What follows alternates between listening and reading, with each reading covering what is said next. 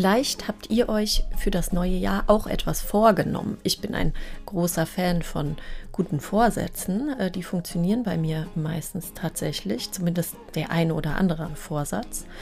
Und an einem meiner Vorsätze möchte ich euch teilhaben lassen, nämlich achtsamer zu leben und zu arbeiten. Und daher wird es in diesem Jahr ein paar Folgen zum Thema Achtsamkeit ganz ohne Interviewpartner geben. Und heute geht's los. Frohes neues Jahr, ihr Lieben. Herzlich willkommen bei der ersten Podcast-Folge in diesem neuen Jahr 2023. Hoffentlich seid ihr gut reingekommen in das neue Jahr. Hoffentlich hattet ihr ein paar schöne Tage und vor allem eine Auszeit, die ihr ganz bewusst genießen konntet. Ich hatte das und ich habe mir wie in jedem Jahr auch Gedanken gemacht über den ein oder anderen guten Vorsatz, den ich mir für das neue Jahr vornehme. Den ersten meiner Vorsätze musste ich übrigens am 2. Januar gleich wieder kippen. Das hat nicht so gut funktioniert, aber ich hatte auch einen guten Grund, denn ich musste ganz spontan am Vormittag zum Tierarzt und das hat meinen ganzen schönen Plan für meine neuen Morgenroutinen völlig durcheinandergewirbelt. Aber total egal, denn ich habe am 3. Januar nochmal neu gestartet und das hat dann funktioniert. So, einer meiner guten Vorsätze für dieses Jahr ist, achtsamer zu leben und Achtsamkeit zu praktizieren. Ich werde für euch Übungen ausprobieren und testen und werde für euch die aus meiner Sicht hilfreichsten Übungen auch hier in diesem Podcast vorstellen. Deshalb freut euch schon. Ich habe ganz, ganz viele Übungen schon zusammengetragen, die ich ähm, ausprobieren möchte.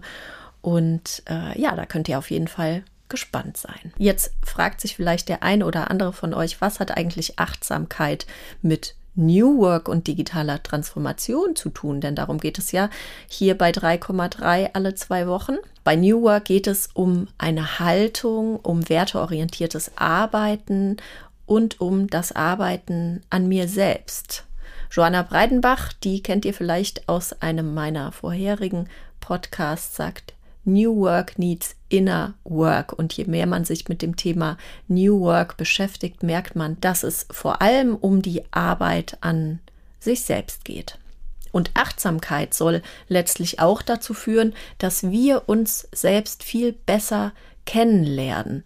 Wir lernen durch Achtsamkeit unsere Gedanken erstmal wertfrei zu beobachten und wir erfahren zum Beispiel, was für Glaubenssätze unsere Entscheidungen prägen. Am Ende soll uns Achtsamkeitstraining dabei helfen, gesünder, stressfreier und glücklicher zu werden. Mega, oder? Das heißt, letzten Endes habe ich mir vorgenommen, für das Jahr 2023 glücklicher oder noch glücklicher zu werden was heißt jetzt eigentlich achtsam sein oder Mindfulness auf Englisch? Ähm, für mich ist dieses Wort fast schon ein Buzzword dieser Zeit. Es wird überall sehr inflationär genutzt und eigentlich wissen die Leute, glaube ich, gar nicht, worum es geht oder sie wissen es schon, aber sie praktizieren es einfach nicht. Wir sind einfach mal ein bisschen achtsam. Das heißt, wir konzentrieren uns einfach mal. Aber Achtsamkeit hat nichts mit Konzentration zu tun. Es geht um eine Art der Aufmerksamkeit für das Hier und Jetzt. Und zwar ohne das Ganze zu bewerten. Ganz ursprünglich kommt Achtsamkeit natürlich woher aus der buddhistischen Lehre, denn in der Meditation geht es ja auch um Bewusstseinszustände, die wir trainieren und die quasi auf die Gegenwart gelenkt werden sollen. Und jetzt aufpassen, Meditation ohne Achtsamkeit ist nicht möglich, aber Achtsamkeit ohne Meditation schon. Das heißt, es geht nicht darum, täglich zu meditieren. Das wäre ehrlich gesagt auch nicht unbedingt meins. Und deshalb stelle ich euch auch Übungen vor, die nicht unbedingt etwas mit Meditation zu tun haben. Vielleicht für viele von euch äh, etwas Ähnliches, denn es geht tatsächlich auch um so etwas wie Atemübungen. Aber dazu später mehr. So wie wir den Begriff Achtsamkeit heute benutzen, hat ihn eigentlich jemand anderes geprägt, nämlich John Kabat-Zinn. Der war Mediziner und hat ein Programm geschaffen, die Mindfulness-Based Stress Reduction. Und in diesem Programm geht es darum, dass wir selbst unseren Bewusstseinszustand ganz proaktiv auf die Gegenwart lenken und diese Gegenwart wertfrei wahrnehmen. Es gibt übrigens individuelle Achtsamkeit, also das, was ich wahrnehme und spüre. Und es gibt die organisationale Achtsamkeit. Also man kann auch im Unternehmen Achtsamkeit praktizieren und das lohnt sich übrigens für die Unternehmen. Dazu gibt es mittlerweile tatsächlich unzählige Studien und auch Meta-Analysen. Meta-Analysen sind ja die, die Meta-Auswertung von vielen verschiedenen Studien und es ist immer ein gutes Zeichen, wenn schon viele Studien existieren. Und was zeigen eigentlich diese Meta-Analysen?